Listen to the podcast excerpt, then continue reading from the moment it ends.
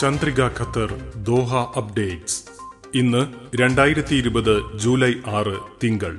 Chandrika Qatar Doha അപ്ഡേറ്റ്സിലേക്ക് സ്വാഗതം. പ്രധാന വാർത്തകൾ.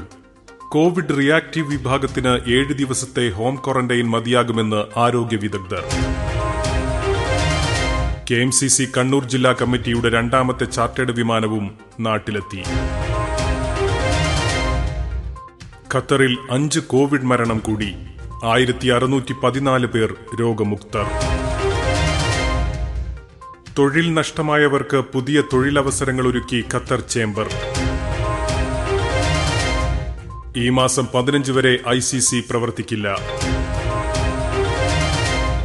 ഡെക്സാമെത്തസോൺ കോവിഡ് ചികിത്സയിൽ മികച്ച ഫലം നൽകുന്നതായി റിപ്പോർട്ട്. കത്താറ ബീച്ചുകളിലേക്ക് ഇനി പ്രവേശനത്തിന് ടിക്കറ്റുകൾ നിർബന്ധം.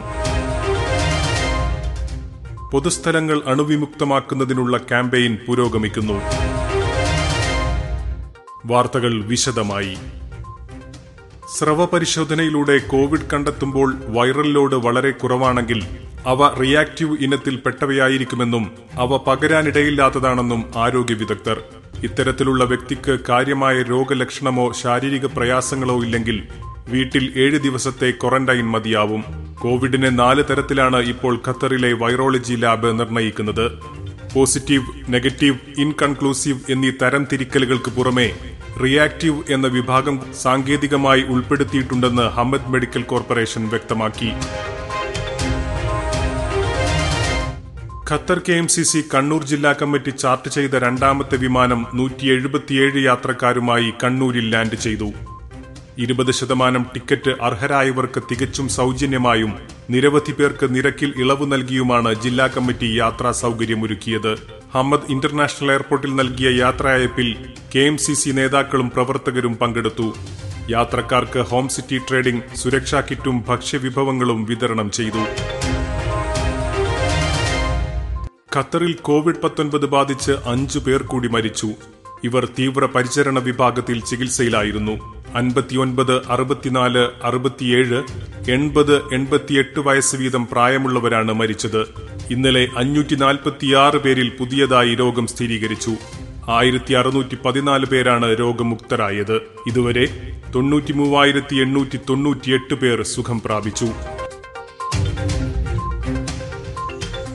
കോവിഡ് പ്രതിസന്ധിയെ തുടർന്ന് സ്വകാര്യ മേഖലയിൽ തൊഴിൽ നഷ്ടമായവർക്ക് ജോലി കണ്ടെത്തുന്നതിനും പുനർനിയമനത്തിനും സഹായിക്കുന്നതിന് പുതിയ പോർട്ടലുമായി ഖത്തർ ചേംബർ.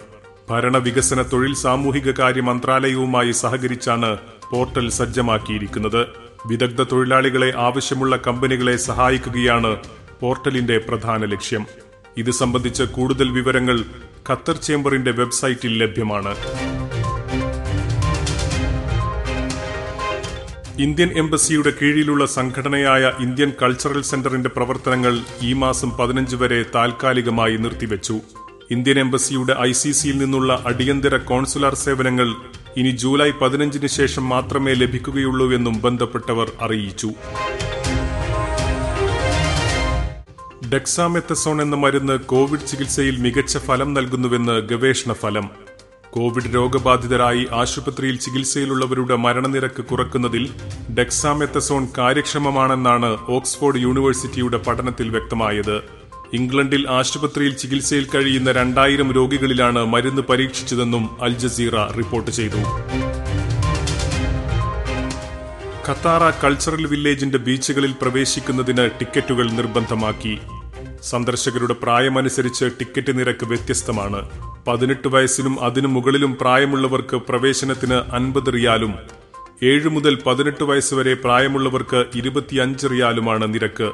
ഏഴു വയസ്സിൽ താഴെയുള്ളവർക്ക് സൗജന്യ പ്രവേശനം അനുവദിക്കും. ശനിയാഴ്ച മുതൽ ടിക്കറ്റ് നിരക്ക് പ്രാബല്യത്തിലായി. രാജ്യത്തിന്റെ വിവിധ മേഖലകൾ ശുചീകരിക്കുന്നതിനും അണുവിമുക്തമാക്കുന്നതിനുമുള്ള ക്യാമ്പയിൻ ദ്രുതഗതിയിൽ പുരോഗമിക്കുന്നു. ബന്ധപ്പെട്ട അതോറിറ്റികളുടെ പങ്കാളിത്തത്തോടെ മുനിസിപ്പാലിറ്റി പരിസ്ഥിതി മന്ത്രാലയമാണ് ക്യാമ്പയിൻ നടപ്പാക്കുന്നത്. സ്ട്രീറ്റുകൾ റോഡുകൾ പാർക്കുകൾ മറ്റു പൊതുസ്ഥലങ്ങൾ എന്നിവയെല്ലാം കഴുകി വൃത്തിയാക്കുകയും അണുവിമുക്തമാക്കുകയും ചെയ്യുന്നുണ്ട്. Chandrika Al Zaman exchange rate. ഒരു ഖത്തർ റിയാലിന് ഇന്ത്യൻ രൂപയുടെ ഇപ്പോഴത്തെ വിനിമയ നിരക്ക് അൽസമാൻ എക്സ്ചേഞ്ചിൽ ഇരുപത് രൂപ ഇരുപത്തിയഞ്ച് പൈസ. ചന്ദ്രിക ഖത്തർ ദോഹ അപ്ഡേറ്റ്സ് ഇവിടെ പൂർണമാവുന്നു. നന്ദി നമസ്കാരം.